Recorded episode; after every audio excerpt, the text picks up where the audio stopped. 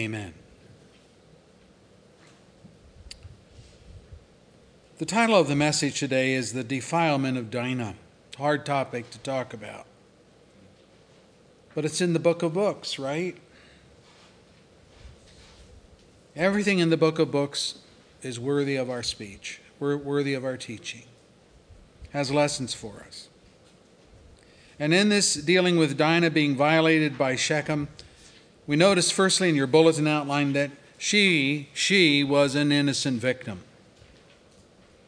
Chapter 33, verse 18 tells us that Jacob and his family arrived safely at the city of Shechem in Canaan and camped within sight of the city. So the word Shechem is used here in a dual capacity. It talks about the city that has that name, and it talks about the guy after whom the city was named Shechem himself, son of Hamor. But you see, he's arrived safely here, and it's God keeping his promise to. Uh, Jacob, chapter 31, verse 3 Go back to the land of your fathers and to your relatives, and I will be with you. I will be with you. The qualifier, he arrived safely, chapter 33, verse 18, is not accidental. It indicates that travel in this day among the Semitic tribes was sometimes very dangerous. In fact, before Jacob ever left the environs of Palestine, he took a vow to God at Bethel, where he had the dream of the staircase, you remember. And here's what it says Then Jacob made a vow, saying, If God will be with me, and will watch over me on this journey that I am taking, and will give me food to eat and clothes to wear, so that I return safely to my father's house, then the Lord will be my God, and this stone that I have set up as a pillar will be God's house, which is what the word Bethel means. And of all that you give me, I will give you a tenth or a tithe. Genesis 28, verse 20 and following. Now, Jacob has been gone for 20 plus years. Yet here he is again, back in Canaan where his journey began.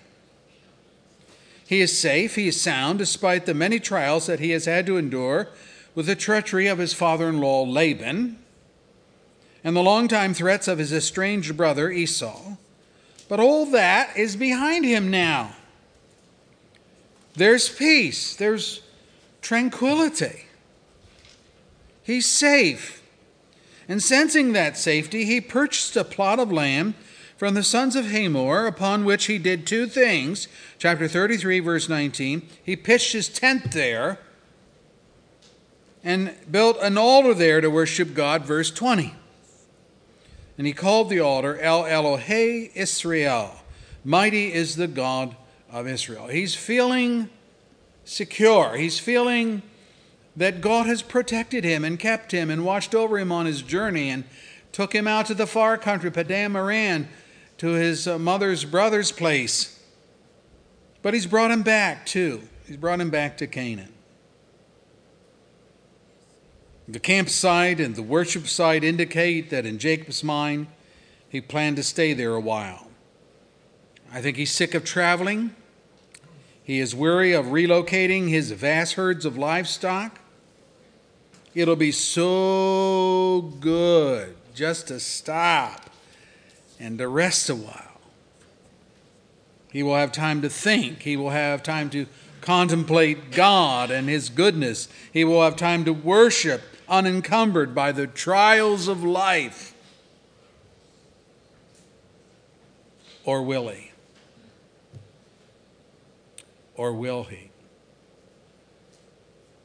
No sooner has Jacob settled into Canaan than Dinah, his daughter, on an innocent trip to town to visit with the women folk, chapter 34, verse 1, was accosted by Shechem, son of Hamor, the ruler who violated her. The Hebrew word is forced himself on her against her wishes. Because of the feminist movement's influence on society, our society, rape has been identified as a crime of passion no, they say. It is a crime of anger, it's a crime of rage, it's a crime of hatred, and specifically a crime of power because men are stronger than women. But observe in our text, verse 3 his heart was drawn to Dinah, daughter of Jacob. He loved the girl. He spoke tenderly to her. And Shechem said to his father, uh, Get me this girl as my wife. Now, without denying that Shechem manhandled Dinah against her wishes, it's clear from the inspired text that he loved Dinah and he wanted to marry her. He certainly went about it in a sinful way, and his conduct is repulsive, it's indefensible, but it does demonstrate that some rape is fueled by passion, not anger, not rage, not hatred. I just remind you, brethren, that we are to get our definitions of things in life from the Scripture, from what God says about things, not what the world says, and not in the world's definitions. So, number two, Shechem made a proposal to Jacob and to Dinah's brothers. Jacob waited till his sons came in from the fields after disclosing what had happened. In the interim, Hamor, Shechem's father, tried to arrange the marriage for Dinah. Look at verse 8. My son Shechem has his heart set on your daughter. Again, this this is uh, love speaking. This is passion speaking. Please give her to him as his wife. Intermarry with us. Give us your daughters. Take our daughters for yourselves. You can settle among us. The land is open to you. Live in it, trade in it, acquire property in it. I'm reading this and I'm thinking this is a generous dowry. But there's more. Look at verse 11. Shechem said to Dinah's father and brothers, Let me find favor in your eyes, and I will give you, get this, whatever you ask. And that's not enough. He goes on. Make the price for the bride and the gift I am to bring as great as you like, and I'll pay whatever you ask. I read this and I say, oh my, this guy has it bad. He is so fallen for Dinah that he is telling Jacob and her brothers, Here is a blank check. You just write in the price, and I'm ready to mortgage the farm. I'll pay whatever you want. This was a tremendous good faith proposal, which Jacob and his sons were never likely to see again. For one thing, not many men would have the resources that Shechem had at his disposal. And for another, how many fathers like Hamor would be ready to marry into another clan and offer their daughters in marriage to facilitate an alliance? From our vantage point, it looks like a win win situation for both families. Shechem gets to marry the love of his life. Hamor gets a daughter in law his son adores. Jacob secures a home for his maiden daughter. And the brothers get to name their price for the dowry. We say, Sign me up. Oh, but not so fast. My grandma would say, There's a fly in the ointment. Hasn't Hamor and his son Shechem forgotten the travesty done to Dinah. Maybe so, but Dinah's brothers have not forgotten.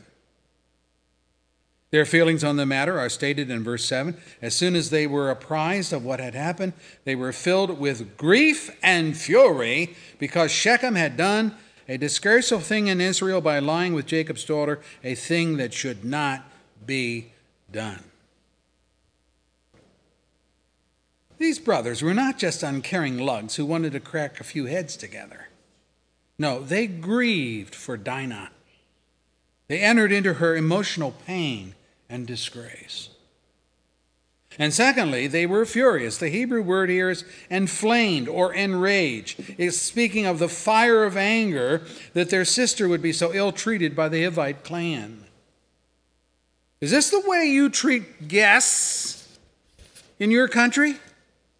Is there no moral decency presiding among you Hivites? Or are you just slaves to passionate lusts? I would say it this way these brothers are hopping mad. And even a magnanimous dowry was not going to buy their approval of the marriage and placate the wickedness done to Dinah. And so that brings us to what they did in number point three, the deceitful, deceitful rather, response of Jacob's brothers. Look at verse 14. Because their sister Dinah, her by the way, her name means judgment.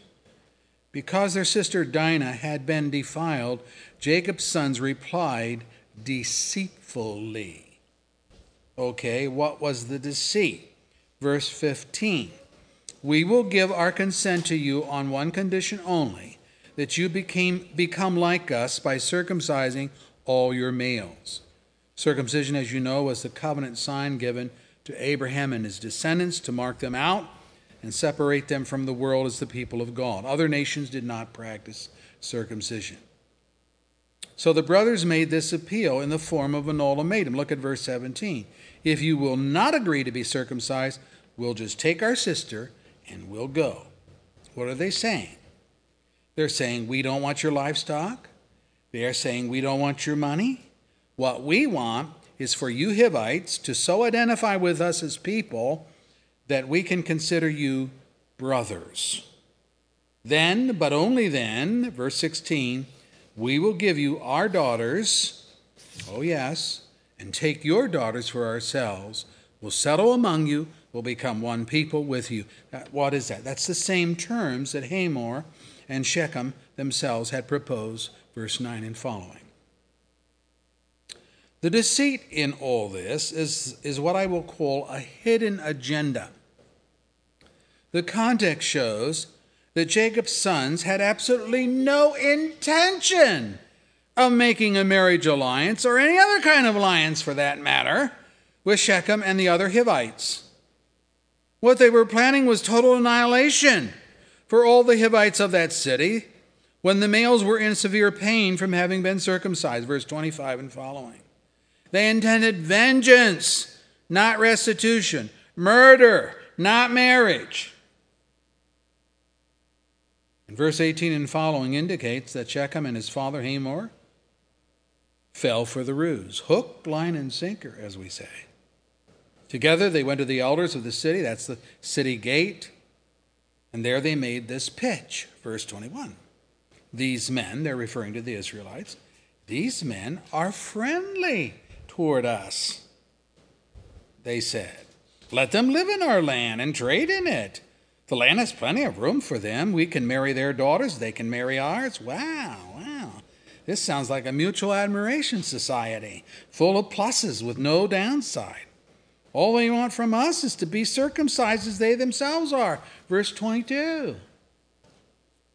Boy, we listen to this and we think, this really is a, a wonderful agreement.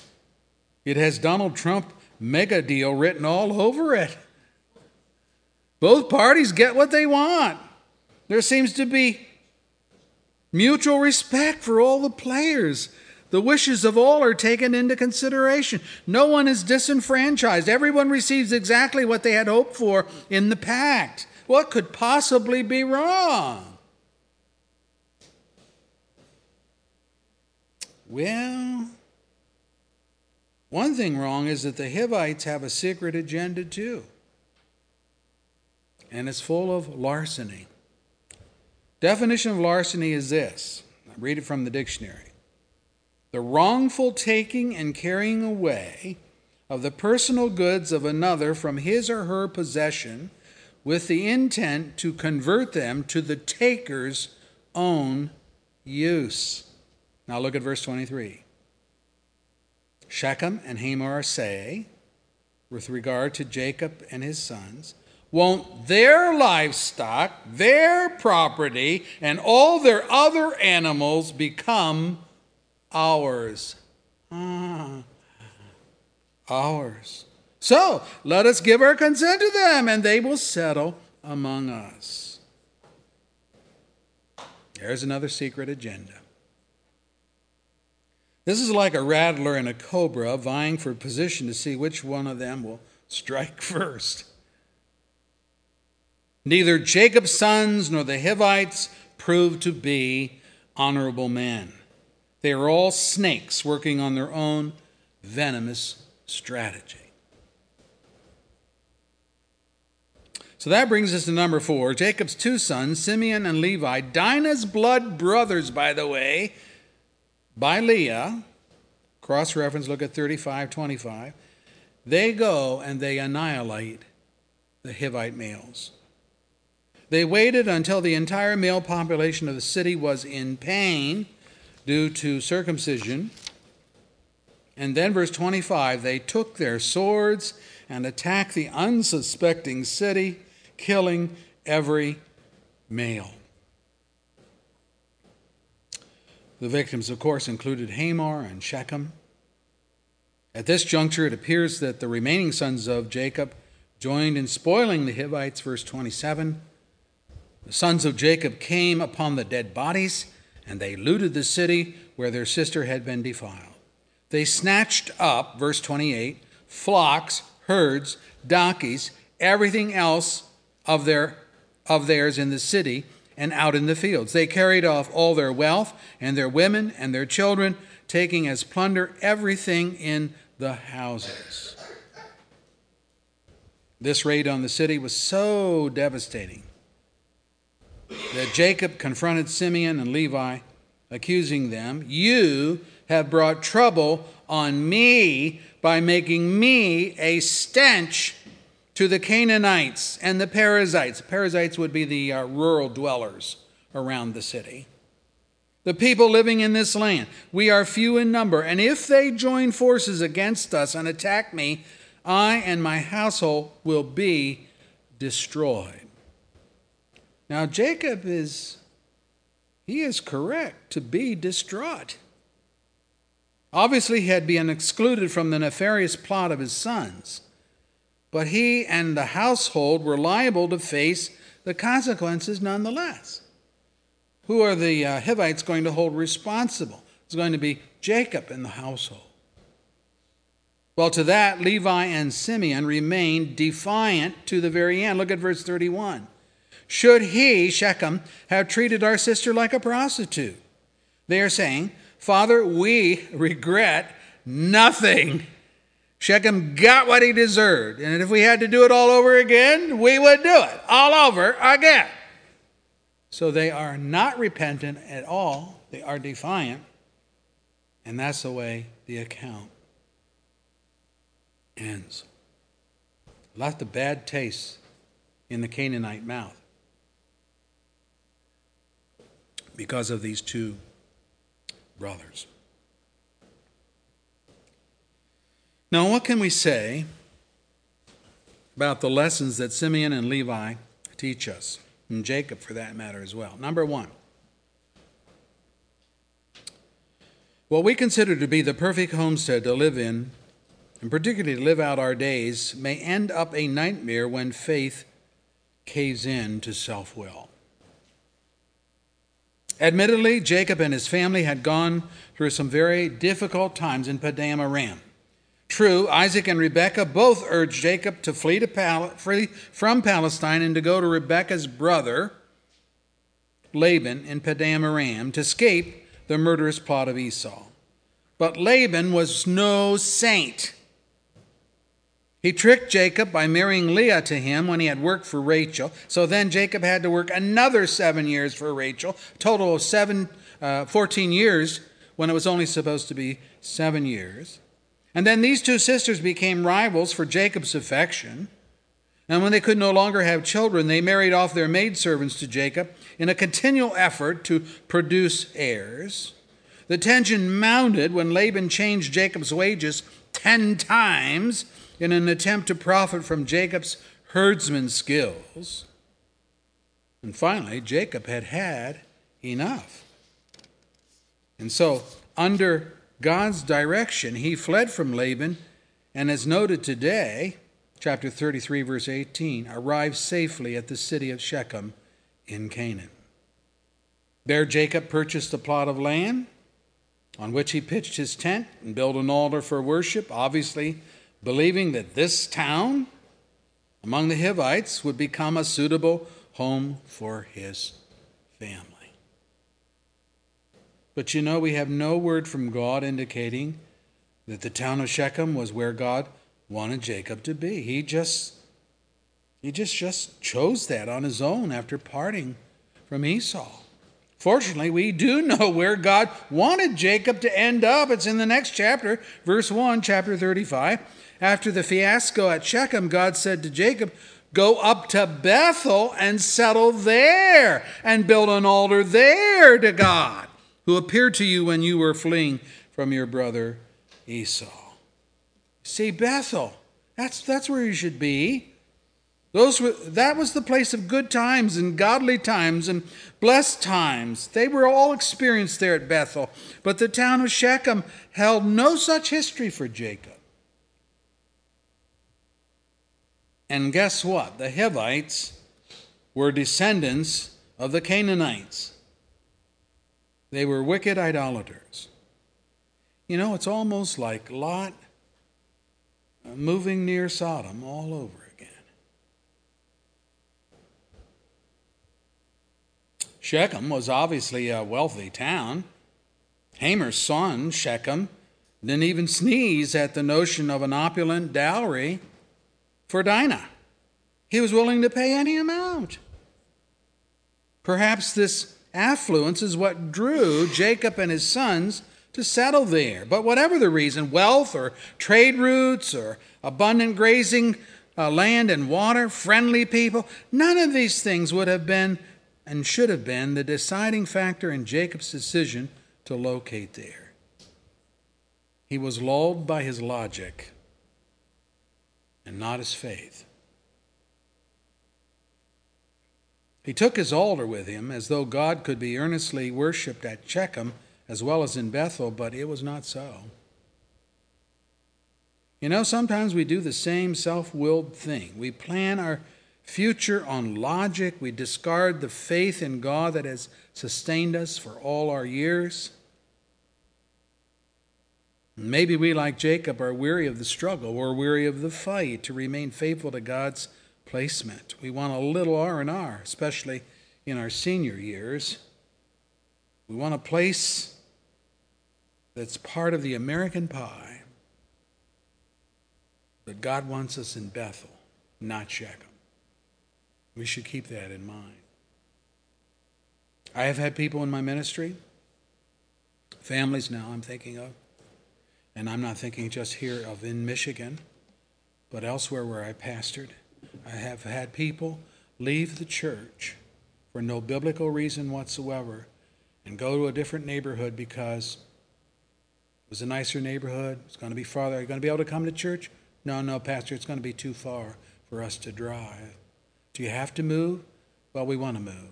There's a nice, it's a nice community, and it's, it's got good schools for our kids, and on and on it goes.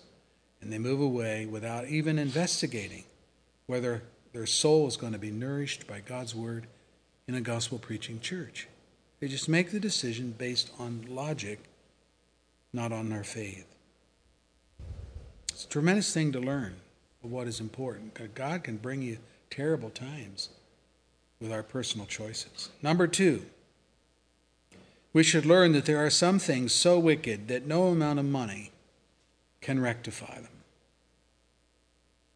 Though Shechem was willing to pay a huge dowry to marry Dinah, maybe indicating in that some remorse, some restitution for how he had treated her, Jacob's brothers were not appeased.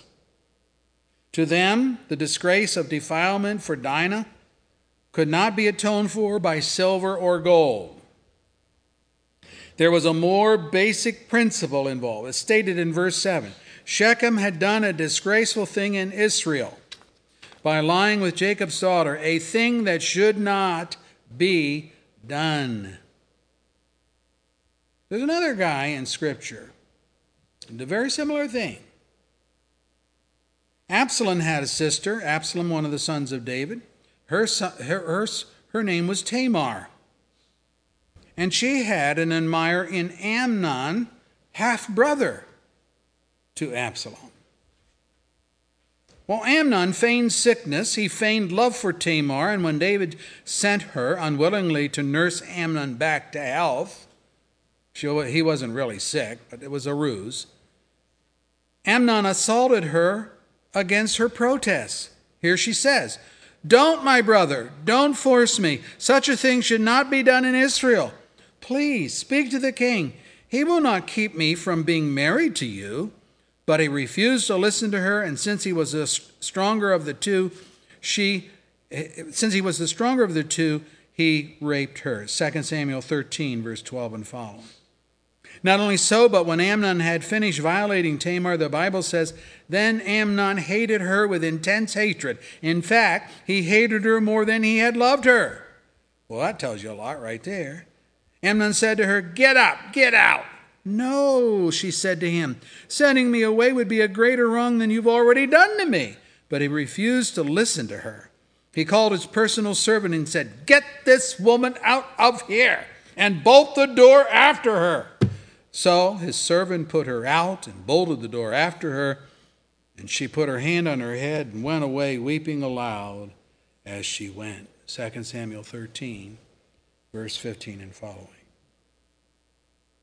Here is a rape that is forced by strength and fueled by hatred. Well, Absalom surmised what had happened almost instantly and he comforted Tamar and took her into his household, where she lived the rest of her life, the scripture says, as a desolate woman. Though Absalom never confronted Amnon about this, he bided his time. And two years later, after the incident, Absalom had Amnon assassinated and then fled the country. Solomon wrote, and we read it this morning, Proverbs 6, that when a woman has been violated by an adulterer, jealousy arouses a husband's fury, and he will show no mercy when he takes revenge. He will not accept any compensation. He will refuse the bribe, however great it is. Well, verse 34 and following, the same seems to have applied with Jacob's sons, who refused the generous dowry for Dinah as they wreaked havoc on Shechem for his assault on their sister. Now keep in mind, these were the days before the giving of the law, before monarchical rule, before policemen, before prisons. Each patriarch, Abraham, Isaac, now Jacob, each patriarch was responsible for the safety and protection of their own clan. Jacob took a more diplomatic posture towards the incident with Dinah, but the brothers acted in fury on principle. On principle. They were sinfully wrong in wiping out the entire male population of the town for the sins of one man. But right or wrong, their fury was driven by their grief for Dinah's humiliation.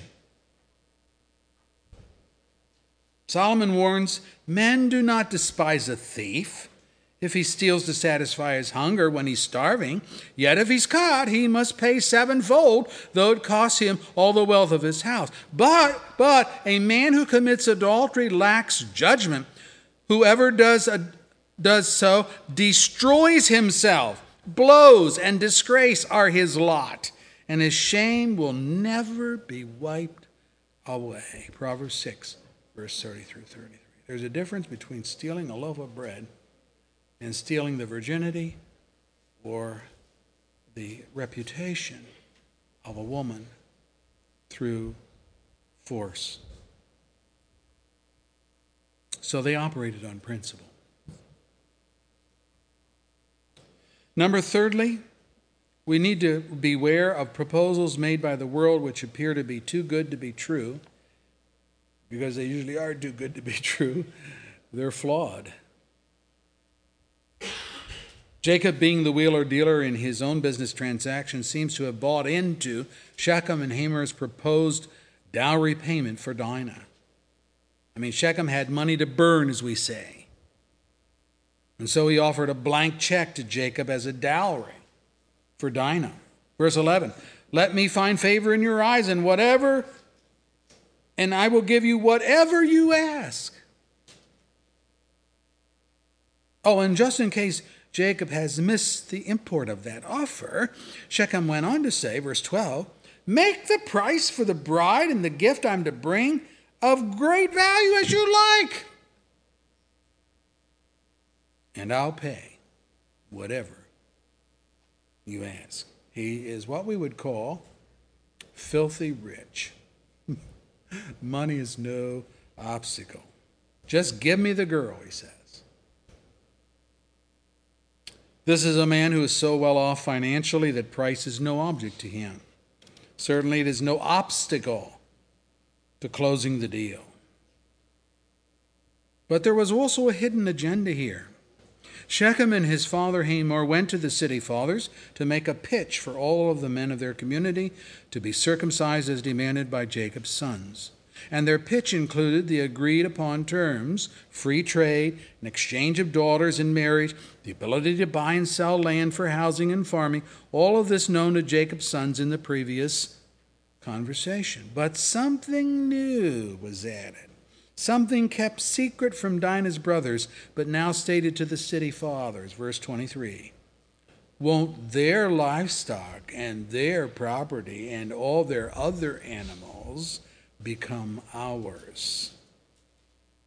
So let us give our consent to them, and they will settle among us. In other words, what Shechem plans to give Jacob and his sons in one hand, he intends to confiscate with the other. The good deal is the bad deal. The obvious transparency of the Hivites had treachery in the details. We ask, well, now, how could Jacob and his sons know that? I mean, this, this is said to the city fathers. Well, the answer is except by divine in- intervention, they would have no way of knowing this.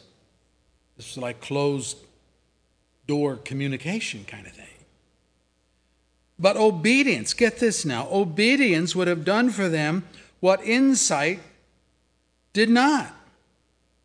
Paul writes this way Do not be yoked together with unbelievers. Think about that.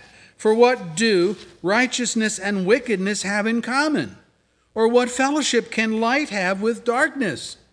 What harmony is there between Christ and Belial? Belial's a name for Satan. What does a believer have in common with an unbeliever? What agreement is there between the temple of God and idols? For we are the temple of the living God, and as God has said, I will live with them and walk among them, and I will be their God, and they will be my people. 2 Corinthians 6 14 through 17.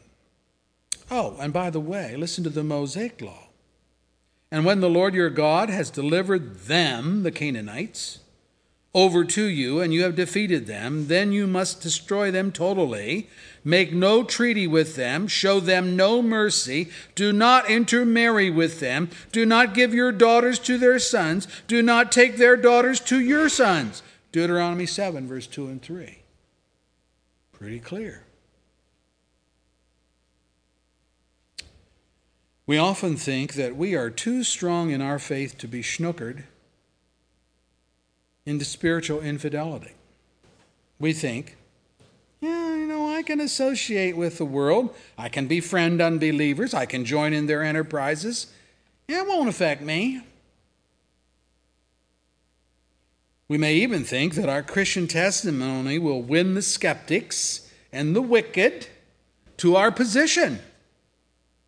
But of Solomon, whose wisdom makes you and me midgets by comparison, mighty Solomon, wise Solomon, all knowing Solomon, what do we read of him? His wives turned his heart after other gods, and his heart was not fully devoted to the Lord his God as the heart of David, his father, had been. 1 Kings 11, verse 4. The same would apply to some of the business practices of the world where deception and greed and backdoor deals and spending what you don't have with the goal of hitting the jackpot by any and all means are everyday occurrences on Wall Street, but they have no place among God's people who are honor bound by faith in God to work with honest scales, the scripture says, fulfilled contracts, kept vows, and so on. Even if it means we may suffer loss. So we need to beware. Jacob and his sons never investigated the possibility that the Hivites might trick them or say one thing while doing another. They were gullible, if not guilty, of greed. And because they operated on principle, not price, God protected them. But sometimes, you know, God may simply allow you to reap what you've sown because reasonableness is not part of your makeup. You need to learn through loss, and God will allow that sometimes.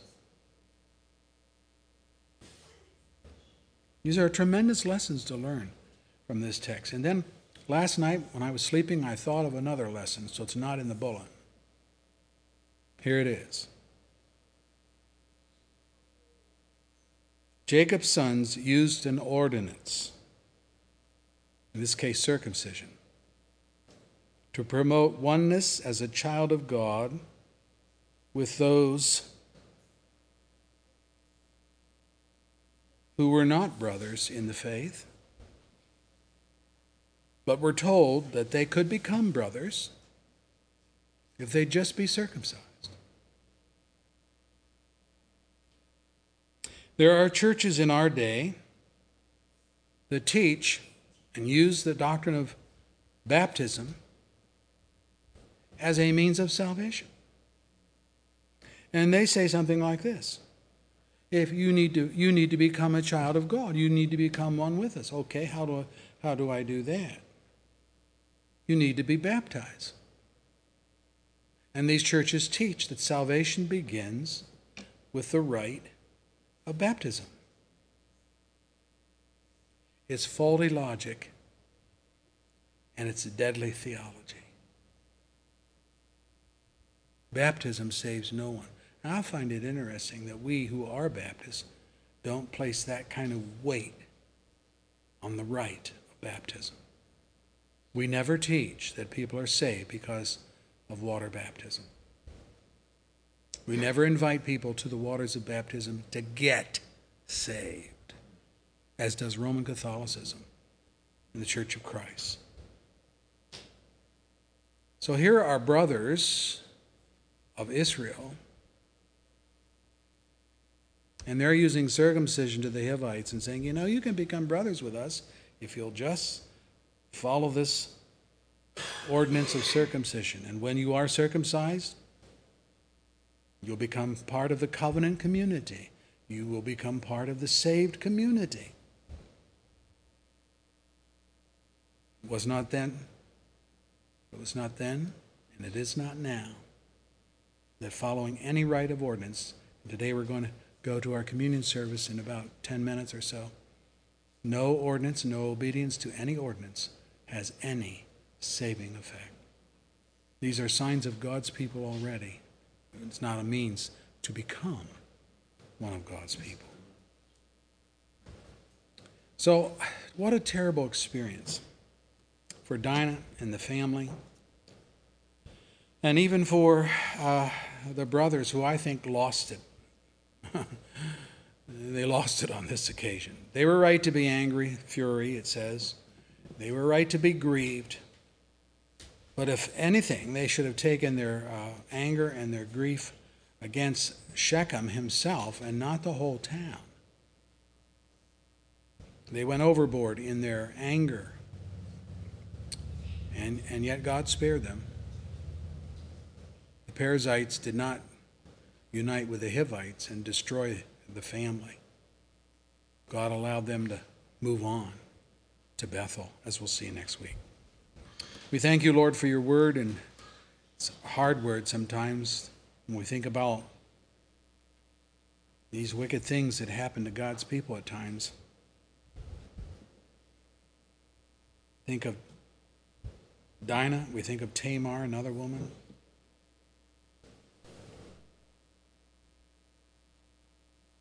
Think of after World War II, the statistics are that over 2 million German women were raped by the invading Russian army. 2 million. Men are wicked.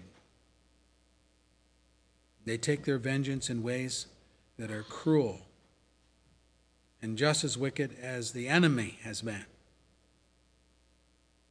Lord, we're in God's we're God's people, and we pray that you will help us to see reasonableness. If we're going to be righteously angry, make make it in our hearts that it really is righteous, and not just uh, self indulgence, not just venting our own spleen. But Lord, give us sobriety. And what is more, we are told that vengeance belongs to the Lord and that He's the one that's going to repay. It's not our job to repay. We're to leave room for the wrath of God, Paul teaches us. So I pray that you will help us to see that.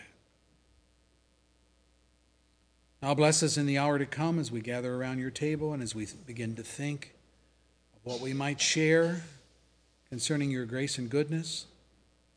You are gracious, you are good to your people. I pray that you'll help us to see that and rejoice in it. In Christ's name. Amen. Our closing hymn is from Trinity,